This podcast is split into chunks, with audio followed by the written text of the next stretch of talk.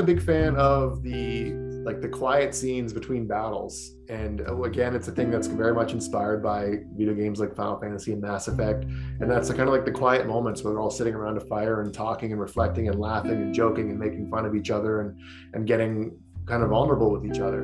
Um, those are by far my favorite scenes. And I think they're the scenes that throughout the book, as long as you make them interesting and don't make them seem like lulls, um, they do so much to further a character and to make the moments where they're in dire straits seem more dire.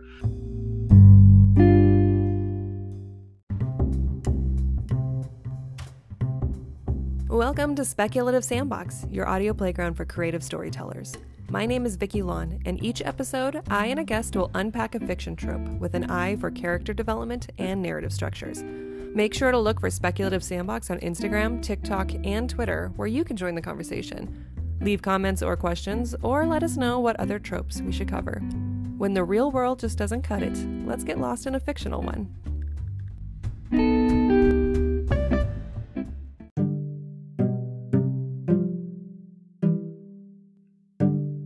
Hi, everyone. This is the first episode of our spring 2023 season, and we're starting out with a bang.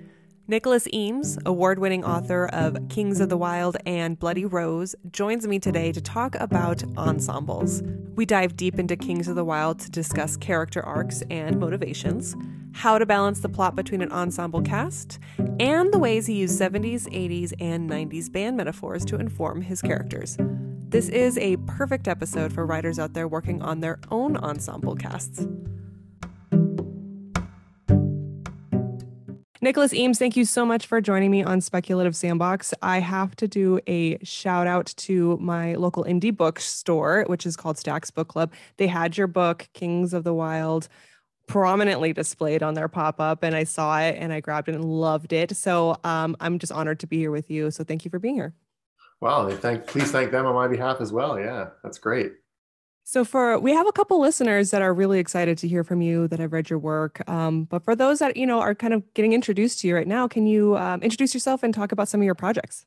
Sure. Yeah, my name is Nicholas Eames. Um, I have two books out at the moment: Kings of the Wyld and Bloody Rose. Uh, both are part of a series called The Band. Uh, and while they do have kind of an arc that runs through them and will kind of conclude in a third book, um, they are totally standalone stories. So you could technically read the second one first.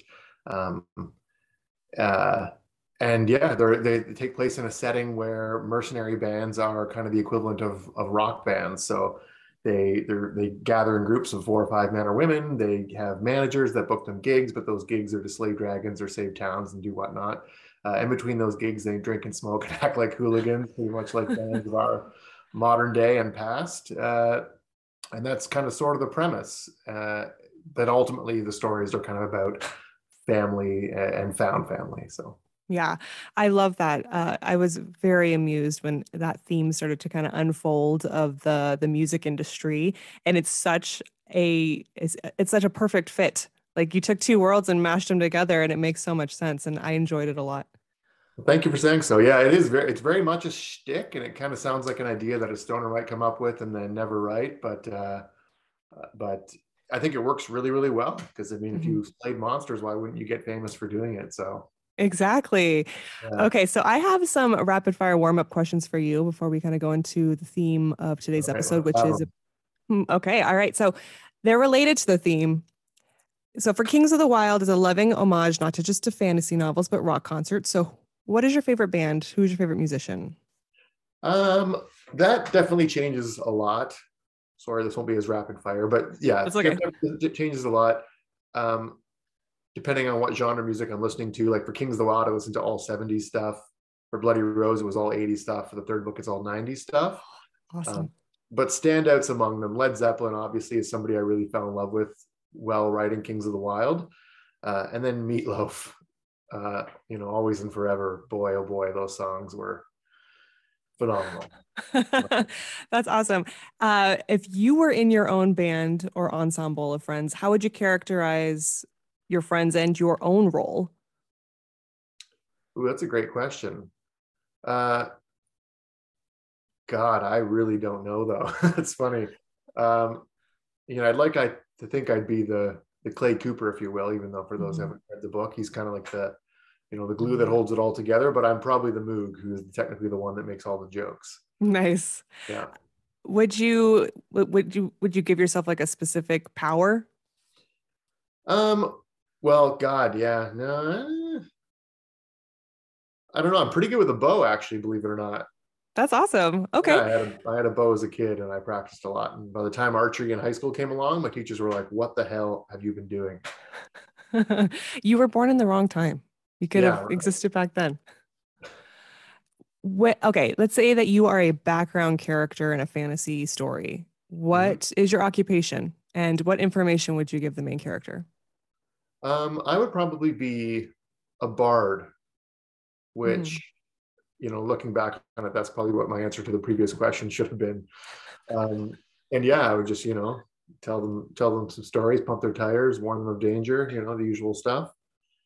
Would you travel with them on on their gigs? I probably would. Okay. Yeah. Yeah. Cool. That that I really enjoyed that. I think you go into a little bit with like bards and um how dangerous it is for them because they're not exactly action heroes. Yeah. Yeah. The bards are they're kind of they came about from have you ever heard of the movie This is Spinal Tap? Mm, yes. Uh-huh. Yeah. it's kind of like one of the OG kind of like mockumentary movies, kind of like Yes. Best in Show. It's got a lot of the same people. Um, and it's about rock and roll. And there's a kind of running joke in it where the band's drummers always die mysteriously and no one knows why or even cares to really Mhm. investigate too deeply. Uh, and that was kind of where the bards joke came from. It's like they just, their bards attached to the main band in the main book just keep dying over and over and over. And they're just like, oh, we'll get another one. Yes. It, it's so funny because you're you're a writer, you're reading a book that's a product of your writing, and I'm a write reading. It's like an inside joke. It's it's really kind of tongue in cheek. Oh, thank you. All right, so let's get into the topic. the The general topic is about ensembles. I think um, a lot of our listeners who are interested in your interview might be writing ensembles of their own, and they really are interested in learning how you balance the characters and how they all feed into the overarching story. So, using Kings of the Wyld to kind of guide that, um, let me. I have the plot description, so I'll read it here. Mhm. Clay Cooper and his band were once the best of the best, the most feared and renowned crew of mercenaries this side of the Heartwyld. Their glory days long past, the Mercs have grown old, fat, drunk, or a combination of the three. Then an ex bandmate turns up at Clay's door with a plea for help, the kind of mission that only the very brave or the very stupid would sign up for. It's time to get the band back together. So, we're going to be going into character arcs, um, story structures. So, I anticipate spoilers, uh, but I'll leave it to you, your comfort level on on what kind of spoilers to give. And of course, for those listening, definitely get the book if this interests you. It's I, I find it to be really fun and also informative. So, let's get started. Um, I listed the characters. I have like an order I just kind of randomly came up with, but do you have a preference? Oh no, you go for it. Okay. So we have Clay Slowhand Cooper, who is the kind of like the heart and voice of this Mhm. book. He you're you're going, he's the one that opens it up. He's big, he's intimidating, and he's very happy with his simple life as a husband and father. So can you talk about what you thought of Clay and his purpose for the story? Sure. Um, well, Clay, I don't know why I decided to focus on him as the main character, to be honest. Um, but when I wrote those first three chapters of the book, which I wrote them and then I put it aside for a year to go work on something else, and just kind of always thought, oh, that was that was a pretty good beginning. And ultimately, in the end, those three chapters were never altered or edited in any significant way. Um, it just yeah it just it had that comforting feel that starting listening to that set the 70s music was kind of giving me a kind of a homey folksy kind of vibe um and so he each member of the band in in kings of the wyld at least is sort of representative and inspired by a typical member of a rock band. So with like the leader of the band um, who technically really isn't clay being kind of the, the lead singer but clay is the it represents the bassist of the band. Um, and the bassists when you like read about rock or learn about rock or even just from common knowledge are often the least recognized members of a band Mhm. everyone knows the lead singer everyone knows the lead guitarist sometimes you even know the drummer but you kind of just space on the name of the of the bassist and and that uh, that kind of inspired Clay Cooper's character. He's he is without the bassist in a band, there is no kind of heartbeat to the song, you know. But it's the least glamorous position often, and so that was kind of the motivation for his character to be kind of like a almost like a backseat in a way, and be able to look around at the other characters in the band that are a bit more vibrant than him, uh, and to be kind of the voice of, of sardonic reason amongst them. So that was kind of my inspiration for him, and he and he also uses a his weapon is a shield. Every every character in the book kind of has a weapon that mm-hmm. they're their kind of bread and butter, and his is a shield, um, which which as a character is in the book, not necessarily related to music whatsoever, represents his character and the fact that he's there to protect people and to, you know, to look after his friends uh, mm-hmm. as opposed to just hurt people. Yes. Well, and I, you did something really remarkable in the first couple of chapters that helped establish that heart, that foundation that he serves um, because he's the one that has something to lose. So Golden Gabe shows up at his door and says, Help me with this quest. And Clay's like, I have a family, I have a daughter, I have a reason to stay here. Mm-hmm. But then you have a moment between him and his daughter that makes him realize he needs to go help his friend save his daughter because he would hope that a friend would be, do the same for if he lost his own daughter. Yeah. And that was such a tender, um, emotional moment that I thought was such a nice way to kind of balance with the more, you know, grr, roar, you know, battle uh, mentality because it kind of shows um, that there's emotions to this. And I, I, find that like metal, there's a lot of emotion in metal. It can mm-hmm. sound really loud and aggressive, but there's emotion under all of it. So I thought that was a really nice way to open the story. Yeah, me too. And uh, ultimately, that's I'm pretty sure that scene is kind of what hooked my my agent and my editor the first time they read it. So, mm-hmm. and hopefully, any reader that reads it, um, you know, if you don't like it by the time you get to the end of chapter three, then don't bother. I would yeah. say. Yes, because it, it does tell you what you're into in for. And um, another character that was always making me get emotional was Moog because mm-hmm. he had such a tender storyline. But we'll get to him in a minute. Okay. Golden Gabe, the instigator in this book. He's the yeah. one that needs help saving his daughter. He's very, you know, he's golden. So tell me about him. Uh, well, Golden Gabe represents the front man of the band, the leader, the kind of loud, brash voice of it, um, with his long golden hair and uh, and, char- and charisma. Um, so he's kind of like the conniver. He draws everyone to him, um, and oftentimes when you look at the aftermath of these bands when they go their separate ways, it is the lead singer that has the most, you know, dire straits afterwards. Not always, but the other ones are sometimes a bit more even keeled, where maybe because of the fame attached to the lead singer, uh, their life goes a little more um, awry. So that was kind of the idea behind him. He'd, he'd had a great life and obviously he was very famous, but he kind of got himself into trouble, had a lot of bad habits, uh, and was in retrospect not like the, maybe the best father he could have been. So uh, this is uh, also very much a story of him trying to atone uh, for the father he's been and and just to be a better person and uh, but he knows that he can't be that person without the people that made him that which are his his bandmates so mm-hmm.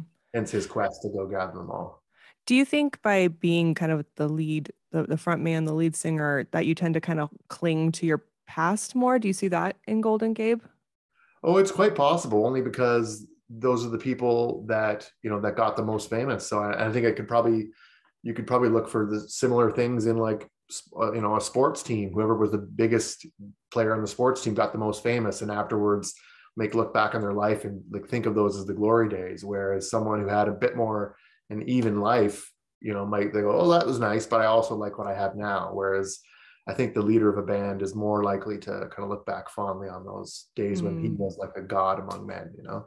Yes. So they it's just those two for a little bit initially. And then they run into, and this is where my memory fails me. Is it Moog that they run into next or Skull Drummer?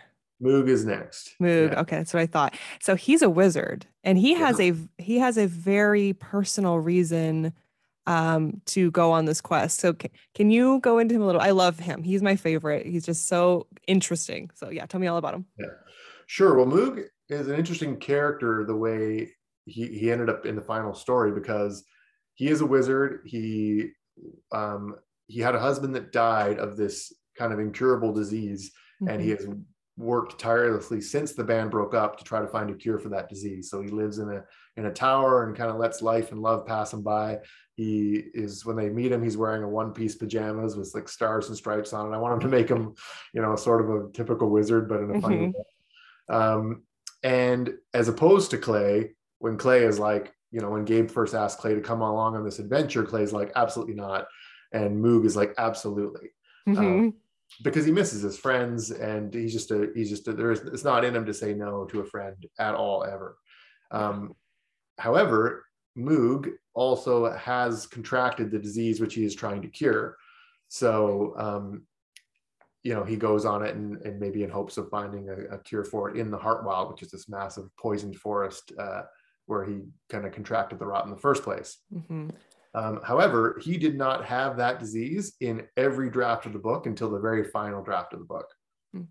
yeah you revealed it later too like it wasn't like an immediate Yeah. revelation and but i really like that because by then you've already kind of hooked into him. You have an you have an initial idea of what his motives are and then you kind of get the act the that um, revealed and it just by then you've kind of fallen in love with him a little bit as a character and you want the best for him because he's funny you know and then you find that and then you're like oh no now you really want to keep reading and see what happens to him Yeah, well, thank you for saying so. Yeah, he is. I mean, again, in that way, he is like definitely the funniest character of the book. He's the most lighthearted and positive and optimistic character, but he's the one that of all of them has the kind of the ticking clock over his own mortality. So hmm Yes. Okay, then that's followed by Matrick Skull Drummer, yeah, who is this is hilarious to me. So he is now a king, but he Yeah. is very unhappy and he has a very unfaithful marriage, which makes me think of the show Ga- oh, Ga- Gavilant. Ga- oh, I'm probably saying it wrong. Oh, Galavant. Galavant. Yes. Yeah, yeah. Yes, Galavant, where like he had a girlfriend and he thought he was very much in love, and she left to go be, I think, the queen of the king. And then you find out she's actually this vicious person. yeah. Um, but it got me thinking of that. So yeah, tell me all about Skull Drummer. Uh, so Skull Drummer, he represents. Um, I did leave, did forget to mention that Moog sort of represents like the jack of all trades in the band. Okay. You know, the band's got that keyboardist. Not every band, but some bands have a keyboardist or the guy that plays the triangle or a weird instrument like that or sets off the fireworks, and that that's Moog. Uh, Matrick, on the other hand, as his kind of moniker suggests, represents the drummer. He fights with two knives and you know, when when describing his fight scenes and things like that, I try to use as many words that you could also use to describe a drum solo. Um, and yeah, his his demeanor, I think, is try to is typical of, of a lot of drummers, kind of like the party hard kind of thing. Uh, and yeah, he did get married um, to a queen that they saved, and uh, now has five kids, none of which are his. And he despises his life. Although it, he does reflect later on in the book that you know and obviously his wife is not a sympathetic character necessarily Mhm. um, but he does reflect later on in the book that he doesn't blame her for you know having these affairs because he was a shitty husband she thought she was signing up to marry a hero and she was really marrying a slob that was uh, hailed as a hero so he of all people doesn't blame her at all and and knows that he's as equally as at fault as, as she was in their failed marriage Yeah. So at this point, you have these different characters that represent passage of time. And in Skull Drummer's case, it's, you know, someone settled down, they, they went that route, it went awry, and they're dealing with that. Meanwhile, you have Moog, who isolated. You have Gabe, who, um, what would you say he represents his passage of time?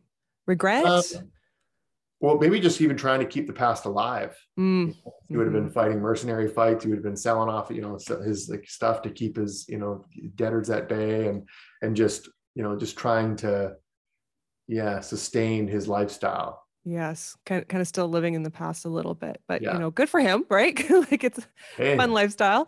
Yeah.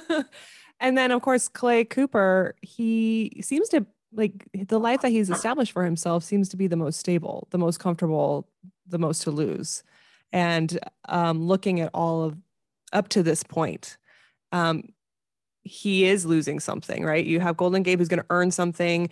Skull Drummer's going to get out of his, you know, marriage and unhappiness, and same with Moog, who's isolated. But Mhm. Clay is kind of different than all that. And did you do that because it just kind of felt the cards fell that way, or is it because Clay, being the like the narrator, um, had needed to be different? um ultimately yeah i mean and clay's own character arc itself is kind of a balance between his kind of violent nature and his the like his his two his very very the whole book really is about people that are informed by their past. Mm-hmm. um, and so he's very much a product of his mother and his father his mother who was kind of inquisitive and quiet and and caring and a father who was kind of violent and aggressive. So he balances those two personalities between them. So obviously work being in a band um, you know he had to rely upon his the traits that his father gave him. And then in his family life he embraces the traits that his mother passed on which he uh, wants to embody more and more. Um, so the a lot of his arc is about him going on this journey but still trying to keep that part of himself that he's worked so hard to preserve um, his kind of more peaceful nature. Mm-hmm. uh, and at the same a lot of a lot of his character was my my my own mom actually used to read us the poem "If" by Rudyard Kipling all the time. Um, and I'm not sure if you're familiar with it or if a reader or a listener is, but it's very much kind of like you know if you have can you can if you can keep your head when all about you are losing theirs, and it's it's kind of about maintaining calm uh, amidst chaos and mm-hmm. and Clay very much I was hope I was trying to make him kind of embody that poem uh, mm-hmm. as I was writing the, the book and his story. When Golden Gabe gets Clay to join him and they first leave to go on their trek, it reminds me so much of The Hobbit because you're going from this warm, comfortable place and then you're on the road and it's cold. And I, that always stands out to me that that dichotomy, that, that difference. Um, so I just wanted to tell you that. I thought that was cool. Well, thanks for saying so. The Hobbit and Lord of the Rings, obviously, it's a huge. It was a huge inspiration to me, and especially that idea. You know, he, the Hobbit's life. The it's such a classic story of having being in comfort and then going out on the road, mm-hmm. and then even in the very last paragraph of the book, I didn't try to like you know take you know emulate it exactly, but I wanted to with my last paragraph of the book, I wanted to give you the same feeling that the last line of Lord of the Rings gave me. You know, so awesome. okay, so then Ganelon, am I saying that correctly? Yep, All right. Ganelon is a very unique addition um, to this uh, quest because he's he's a man at a time. He he's he got frozen in time a little bit and got released and he's known for being um, quiet and taciturn but dangerous and he's very youthful compared to the rest because he didn't get a chance to age so that is really interesting tell me about you uh, what you thought of him well who knows how i came up with that idea in the first place which is, goes for a lot of the ideas in this book but um, he's yeah he's a character who was is literally frozen in the past he got turned to stone um, for a crime he committed and the band sort of like let it happen almost, or didn't mm-hmm. maybe fight it as much as they should have uh, in retrospect. Um, and it was at a time when they were all kind of ready to go their separate ways, and he kind of took the fall for them in a way. So he got turned to stone, and he's been stone for 19 or 18 years. Um, and yeah, then they go and they go and thaw him out, as it were. Um, and yeah, he is, I think, a, a pretty interesting character, and he he because he's still in his prime, you know, and and he sees what has become of all his bandmates and doesn't like it one bit. Um, and so he at least amongst when they when they when they have their first fight and all of them are you know creaking wheels and squealing doors, he's the only one that's still like a finely honed instrument and is is willing to like pull them through the first few scrapes until they can kind of get their shit together. Mm-hmm. Well, and it, it's a it's interesting because you notice the difference between the men who have had a chance to age and him mm-hmm. and the difference between youth and and experience and i thought that was that was interesting so i guess asking you now um if you came across your younger self from 8 years ago 10 years ago would you feel that same difference too like do you feel like there's been a big difference then between then and now um, well, thanks to Facebook memories, I'm able to see him all the time. Um, and boy, They're he embarrassing. Is, is it? I know it is. That's pretty much the only reason I have Facebook, so I can go delete or delete my memories when they come up and be like, "Oh, you idiot." um, and yeah, he was. I mean, the younger me actually is a lot more. Not that I'm not pessimistic right now, but boy, I was so optimistic my whole life. As someone who wanted to be a writer, who was an aspiring writer, and had at least when they started out, had no clue how difficult that road is.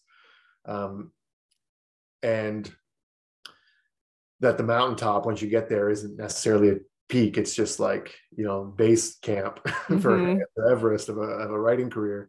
So it is interesting to look back at old me and see how positive and optimistic. And I, I honestly have nothing but respect for him because boy, oh boy, he, he, I mean, I, I worked on another book for 10 years before giving it up and writing Kings of the Wyld.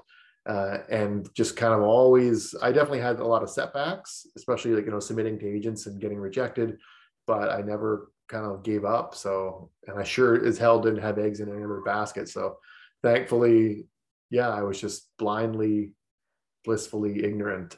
Um, mm. And yeah, I, I, I had nothing but respect for that old Nick. I wish I could have his work ethic back actually.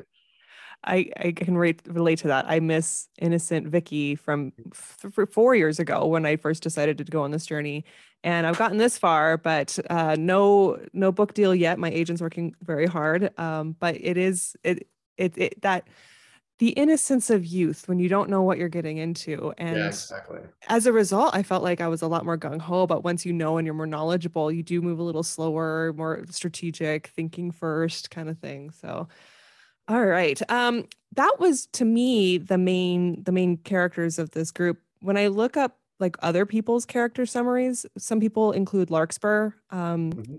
she comes in a lot later would you say that that like Oh, I meant to ask you this first. Ganelon, what what instrument does he represent? Oh, so he Ganelon is the uh, the axe man. So he literally wields, wields a giant axe, and he is the, kind of the lead guitarist, um, the showstopper. Like he's the big, you know, yeah, the most, the ultimately the most talented of all of them. Gotcha. Yeah. And Larkspur is an enemy at first. So, um, since people are including her as part of the group, even though she comes in later, like, what were your mm-hmm. thoughts about about that character? Well, Larkspur was actually kind of inspired by a friend of mine. I had this friend named Devin who was reading the book. Kind of every three chapters, I would give her three chapters to read, and she'd kind of be like, "Oh yeah, this is great," and kind of pump my tires. So, by the time I like partway, I was like, "Oh, I should really put Devin in here somewhere." So, that's kind of who she became. Oh, uh, okay. Uh, in the book, um, and she's also like her her character itself. Um, her true real name is Sabbatha and purposely mm-hmm. spelt, so it's kind of a reflection of the of the band Black Sabbath. A lot of the a lot of the people in the group have kind of like bands associated with them as well. Um, and yeah, she was just kind of like it's a, a thing that I really really I find that I like now, and it's in features in both my books is someone who's not like the ultimate antagonist of the book, but is sort of like a thorn in their side the whole time. Mm-hmm. Uh, maybe a bit more sympathetic than the final antagonist in some cases. Um, and so I, I, really like that, and I'm gonna maybe hopefully try to keep it going. So I think it's good to have a kind of another threat coming at the main characters. And yes, represents that. Which of these characters do you identify with most? Ultimately, it is. Oof, it's a very it's a cross between Clay Cooper and Moog. Um, okay. Clay Cooper because you know he, he's got a very dry sense of humor. And that's and he's optimistic but cynical at the same time.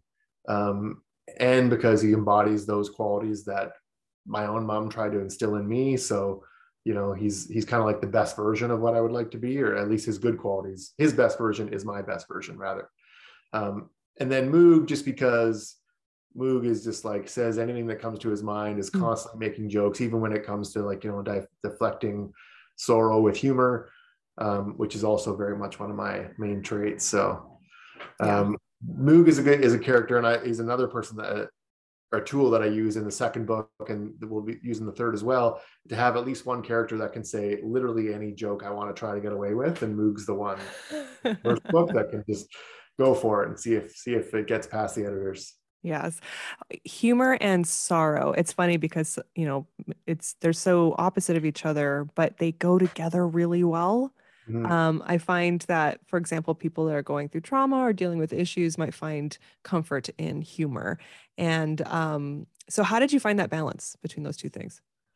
Um, ultimately, my editors helped me a lot find it as well, or find it. I don't know. That sentence didn't make sense, but um, yeah, my editors helped me tone that balance the two sides rather because i think in the very first draft of the book there was probably a bit more a little bit more ridiculousness in there as well.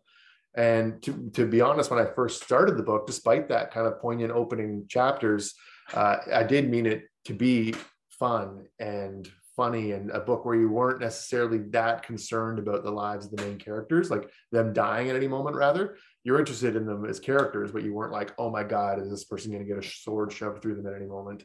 Um, which in a lot of like the the fantasy fiction at least in the last 10 years before my book came out that was it. Like everyone was dying in the end. Mm. um, and so it was meant to be funny and then the poignant stuff just kind of crept in there um, by accident as you kind of got more attached to the characters. Um, but there were stuff and i think in the the process of finding an agent and getting an editor um, at first i had an agent and then a pr- prospective editor that both wanted Moog toned down, or in the second case, right out of the book, um, mm. because he was kind of too ridiculous, and he wasn't. He was more like a. It's like a Terry Pratchett character put into a Joe Abercrombie or a Tolkien-esque world kind of thing. Um, I'm glad you fought for him to stay, though. Yeah, yeah, me too. And he was he. There was a couple scenes, I mean, maybe one scene I think that I did take out, um, but I mean, there's even a scene called that. I mean, you'll know it as soon as I say it, but it's called like we call it refer to it as the boner scene, mm-hmm. um, where through some weird means everyone has erections at a certain time. And I remember when I first had a call with my my agent, she was like, blah blah blah, I love the book, this and that. That scene does need to go, and I was like, great, sure, it's gone. You're right, whatever. Like you know, because I was saying whatever it would take to get get an agent. And then as I was telling my friends that, they were like, no, you've got to fight for that scene. Please do it. So I went back to her and I was like, listen, if I like just change some things around and and uh, restructure a few words, can I keep it? And she's like, well, I'll give it a shot. We'll see. So uh, I did change it, took out a few words, um, like gestating, for instance, um, and and she let me keep it in the end. And then there was a few scenes I think I maybe trimmed down because uh, my, what my editors thought, but uh, ultimately there was you know there's a scene where the five of them, the five of the band, walk abreast up a hill, and it's meant to be uh, representative one of those scenes in a movie where everyone's walking in slow motion side by side, and then Moog trips over his robe and falls, and all of them fall over top of him. And I remember they kind of wanted that gone, and I was like, no, that's got to stay. Mm-hmm. And even a where Moog is pulling food out of his magic hat and throwing it at people, and I and love that. yeah, exactly. I fought for that scene too. I'm like, ah, it's you know he's got to be a bit ridiculous. So there's there's a, there's greatness and absurdity, especially given the setting. And there's so many fantasy novels out there, and to have those little kind of things thrown in, it just makes it so unique and fun. And I that's my kind of humor anyway. So yeah. um, I appreciated that you fought for that. Yeah. Thank okay, you. so now we have done our character descriptions. I have some character development questions now. These are more technical questions. So, you didn't slam all these characters right in front of us straight out the gate. You did it with steady introductions. Each character feels unique, each has their own motive. How did you do this? Um, well, I think a lot of that, and and it, it goes on in the second book too. Although in the second book you meet the band all at once, and then you kind of learn more about them as the story goes on. Um, a, my book is very much a point A to point B story. You know at the end of the first three chapters where it's going to take place, where the climax is going to take place, because that's the whole point of the book. Mm-hmm. Um, so I want to make the journey there as interesting as possible, and a lot of that comes in like you know learning about the characters or having small like you know them you know have to coming to come to terms with things uh, within themselves along the way um, and i think a lot of that i learned from video games believe it or not um, I'm a huge fan of like the games Final Fantasy, and there's a big game, a series called Mass Effect that I love.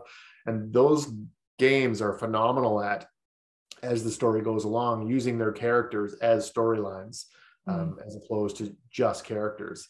Um, and so I think that's probably something I took from that. And you know, when you do that, I think it allows not only does it make for compelling stories, but it you know makes the reader more attached to mm-hmm. the characters as you as you go along it, it also helps people that are maybe new to the format or, or the genre. Um, like in a video game, you want people to kind of learn. There's a learning curve to it. Yeah. Um, and by having Gabe in first, it's like, okay, we understand what you said, the stakes and the goal. And then as you mm-hmm. each bump into each character, what, what I really liked about it though was um, something I'm always trying to do in my own work is you don't want each meeting to feel the same, right? You want to stay away from that feeling of repetition because then the reader gets bored. So mm-hmm. I, I really liked the diversity in how they were all introduced. Um, so I just, yeah, I thought that was a great approach. Now, with your follow up, you talking about introducing them all together and then breaking it out. So, what was that like from a technical perspective as a writer doing it that way? Uh, well, there's challenges to both because in the first book, you have a band that all their like greatest moments are in their past. So you ha- you have to have them reminiscing about things in the past and not make the reader feel too left out about it, but make them feel like, oh, that sounds really amazing. and so in the second book, the band, especially because they represent more 80s bands, where in the 80s music was very much trying to emulate 70s stuff, but make it louder, bigger, better. Um, and these people, like most of the bands in the 70s, say came from very humble beginnings, recorded in very humble settings, started off like in a van together, and then maybe ended up in an airplane. Whereas in the 80s, they started off, you know, in a bus or an airplane and just went bigger and bigger. Um, mm-hmm. And so the second band um, in Bloody Rose is that you see them at first and you see them all as what their persona that they present to the world is and then it's as you go as the main character goes on the journey with them um, you learn more about them and their who they are really for better or worse uh, as you go along. Um, yeah so and they're also a, a, because saga has the the luxury of being they're all they're old guys and you're sympathetic to them because they're old in a lot of ways and they love each other and they're you know they're they they're mature and so they're a lot easier to like. Whereas, you know, if you went on tour with Axl Rose and Guns N' Roses in the '80s, you would hate them and you would think all these people are psychos. None of them are redeemable people. So writing a band that's in its prime, like you know, and and yet oh, you, know, you look at even look at something like Led Zeppelin now, they're all very even keeled, lovely gentlemen. They're knights for God's sake. But at the time, you know, or look at the Rolling Stones nowadays, everyone just loves them but and the, the rolling stones when they were in their prime were like arrested constantly. The police like any any the police today protect them whereas the police back in their prime like literally tried to arrest them at any chance they got. So writing a band in its prime and trying to make sympathetic characters is is quite a challenge i think. And and uh but you don't want to make them too sympathetic because it would be un, unrealistic so. Yeah. You mentioned your third book taking place in the 90s what is your observation of musicians in the 90s that might inform your work? Yeah 90s music i mean it's there's you know the common theme that i found of it is uh there's a lot of anger actually in it whether it's mm-hmm. grunge or um or hip hop or you know think bands like rage against the machine. There's a lot of there was very got very political. Sometimes it was just apathetic.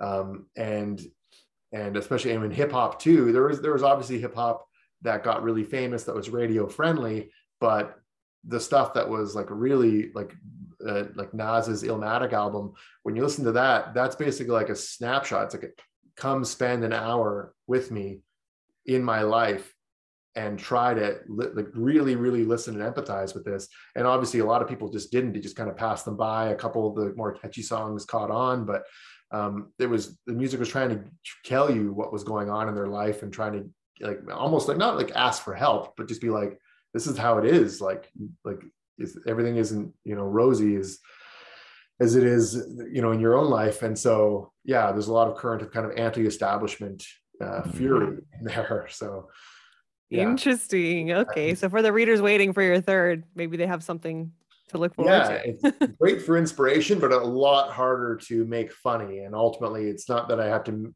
going to be like using the music and the actual 90s itself as like a template because I'll have my own the world that I've kind of set up for myself but it's definitely an inspiration a big inspiration how much did the plot inform the character inform the plot I know it's a cycle so yeah how, did you yeah. do that um ultimately I mean in the the first book is more the plot because it's like like I said before, it's a very point A to point B kind of story, uh, and the characters had to go there no matter what. Whereas in the second book, the characters inform it a lot more, just because it's their it's very very very much their own decisions and their reactions to what happens to them that that makes them end up at the final battle. Um, so yeah, obviously it's different for every book. And um, when writing Kings of the Wyld, especially though, I didn't. I had spent, like I said, ten years before writing this book that I meticulously planned out and world builded and all drew the map up beforehand, obviously, as a young fantasy writer does. And with Kings of the Wyld, I didn't do any of that. I was just like, screw this. I, I wrote it and it was just character, character, character. No mm-hmm. world building. If I had to add a paragraph in here and there, I did. Um, and then luckily, when it got bought, Orbit was in a very, very rare phase of their publishing life when they for about six months they wanted bigger books as opposed to carving books down smaller which every publisher does all the time forever mm-hmm. always um, so they just went through about six months where they're like let's make books bigger and so kings of the wyld it was uh, 120000 words when i finished it 100 100000 words when my editor or my agent finished like paring it down yeah and then orbit wanted wanted uh, 50000 words added to it wow there was there was some some of Clay's backstory was told in flashbacks, which they wanted gone. So that was about 10,000 words. So ultimately, it ended up being around 135,000. Um, so I added about 40,000. And ultimately, all that extra stuff was uh, a lot of it was world building. A great deal of it was Moog's character as far as having the rot. And then a huge chunk of it was the bad guy who did not exist in every version, again, of the book, except for the final one. Um, the original like antagonist was just this massive horde of monsters uh, and it wasn't until the final like editing for orbit that i added this character uh, mm. Lastleaf and his whole thing which thank god i did because he becomes the catalyst for the entire story afterwards nice it yeah. that's interesting how much uh, a story can change after getting your agent you know the duration of the agent and then the book deal where they the editors continue um how i don't can you speak? I don't. I know you can speak to your experience, but is this a general expectation for writers that are listening and want to get a book deal that that's what they could anticipate? You mean like not adding the words no? No. Like almost in almost every case, it's gonna you're gonna want it smaller. Um, I've never ever heard of anyone asking for a bigger book ever. And when I tell people that, they're just like, "That is insane." Um, and yeah, I think my my agent thought that they were going to try to make it even smaller, which you know is usually the case, um, just because you know they're they're a quicker read and and ultimately, especially with a debut author, a bigger book you don't kind of think about it, but it's it takes more money to print. You can put less in a box, and they don't want that. They want to be able to print it easier and send more out. So. Um, smaller is better. And the, for that first book I, I worked on for Kings of the Wyld was when it when I first finished it, it was 340,000 words. Wow. It was just a monster, which at the time when I, I wrote it, you know, not I wrote it, didn't write it in the 90s, but I, you know, fell in love with fantasy in the 90s and the famous, the big books then were Wheel of Time and, and Game of Thrones. And these days in fantasy, at least, Brandon Sanderson can get away with writing massive tomes, but zero other people. I mean, and, and uh, Patrick Rothfuss, obviously, but it just doesn't it doesn't happen too often. What about with your subsequent books within the trilogy? Do you have freedom to like they go oh yeah okay nicholas has proved himself. We can he can do whatever he wants now with these word counts um, I probably could make it a lot bigger. They would definitely try to keep it a bit lower and a bit more the story, a bit more, you know, fast flowing and svelte. But uh, the, I think the second book ended up being pretty much exactly like I, I want to say that they're 135,000 and 136,000 like, or something very very close.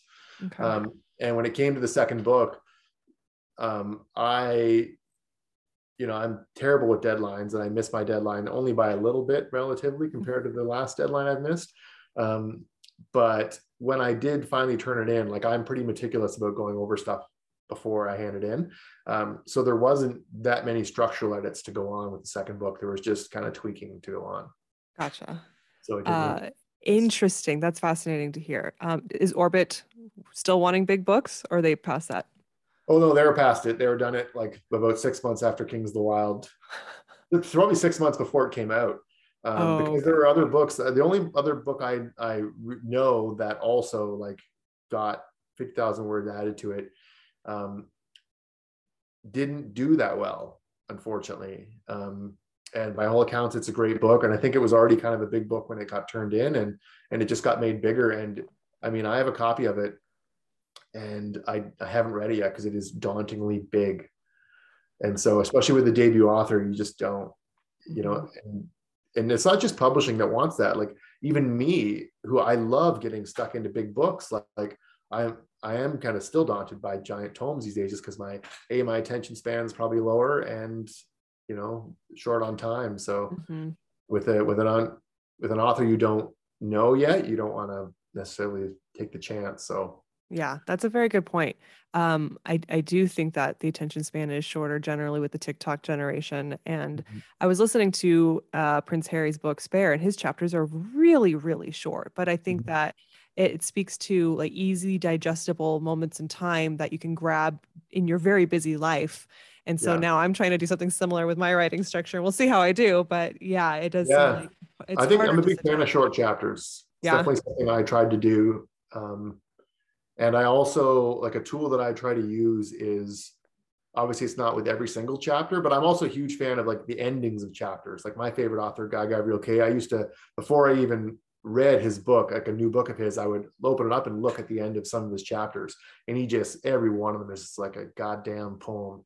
Oh. Um, and so I would try to you know make the end of my chapters hit hard, and also because because I was writing a book that I wanted to appeal to just you know n- not you know non-fantasy readers as well as fantasy mm-hmm. readers yep. um, kind of like cut the chapter before i should about a page before i normally would and so you were it just felt that it was like you'd stand, stumble into the next chapter and then stumble into the next yes. chapter yes hopefully uh, you know, read a few more before you went to bed so uh-huh. Well, yeah, it's it's a strategy that a lot of um, mainstream thriller novels novelists use, where each each ending hooks you right to go into the next one, and yeah. before you know it, you're reading more chapters than you meant. Okay. Um. All right. On the topic of ensembles, writing an ensemble, what was your favorite part about writing about all these characters and how they come together? Um, I'm a big fan of the like the quiet scenes between battles, um, and that goes for both books. Um, and uh, again, it's a thing that's very much inspired by video games like Final Fantasy and Mass Effect. And that's kind of like the quiet moments where they're all sitting around a fire and talking and reflecting and laughing and joking and making fun of each other and and getting kind of vulnerable with each other. Um, those are by far my favorite scenes, and I think they're the scenes that um, throughout the book, you know, they as long as you make them interesting and don't make them seem like lulls. Um, they do so much to further a character and to make the moments where they're in dire straits seem more dire. Um, and then you can you throw one in at the end, like you know, in Kings of the Wyld, there's a moment at the end where the five of them are together for you know what may or may not be the last time, and they all you know they tell each other they love each other. And to me, that those moments can be little kind of mini climaxes as well. And and yeah, they're by by far my favorite parts of writing an ensemble. But that said, writing the fight scenes, although I usually hate writing them as I when I'm in them, uh, they can be fun too, especially when the ensemble in question are you know bumbling idiots and and uh, well past their prime because you're it's like all these pieces trying to fit together disjointedly, so it can kind of be kind of interesting to write as well. So then, what would be the most challenging part writing an ensemble? Once again the fight scenes um, just because yeah almost everyone i've written i uh, especially like the first one that that saga fights in the band fights in in the first book um, they fight this you know this chimera and and i remember oh god i was writing that and i just thought it was the sh- most awful stupid scene. Uh, i think it's it lasts for a few chapters and i felt it was so bogged down and slow and then i went back and, and read it and i was like oh no this is this is fantastic. Mm-hmm. Um, and so, yeah, writing the fight scenes can be really hard, fitting all the pieces together. When it's when you're writing just from one obviously one person's in a fight, it's like their perspective and this happened and this happened, and this happened. But trying to kind of balance the timing of the fight and keep it exciting and and having the main character have time to look around and see what all the other characters are doing.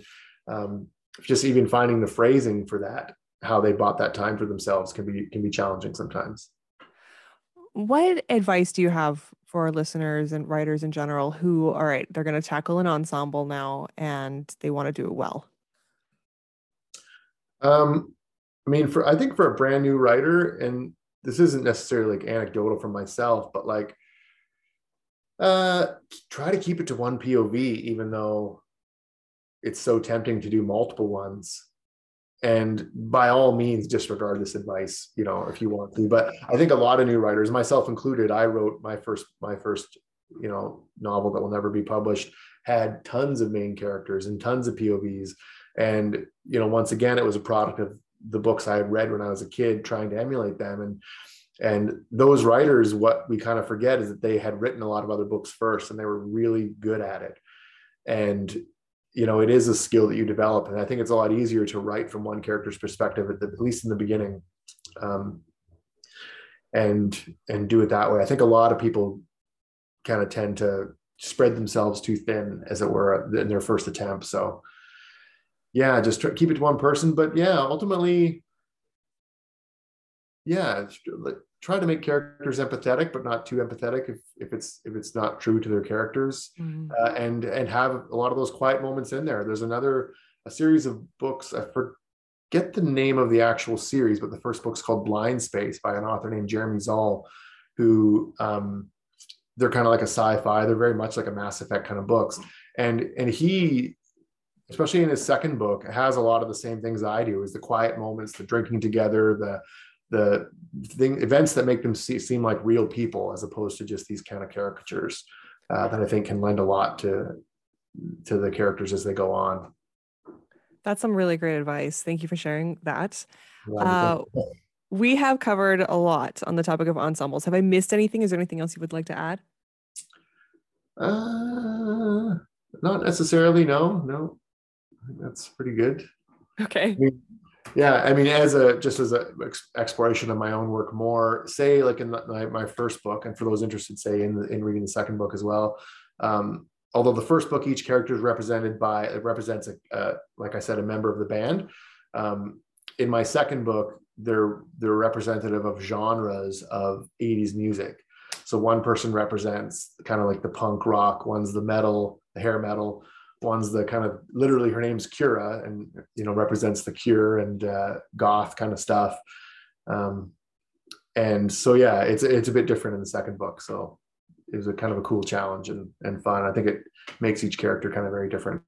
Yeah, and some great Easter eggs as people are reading through and kind of discovering these things.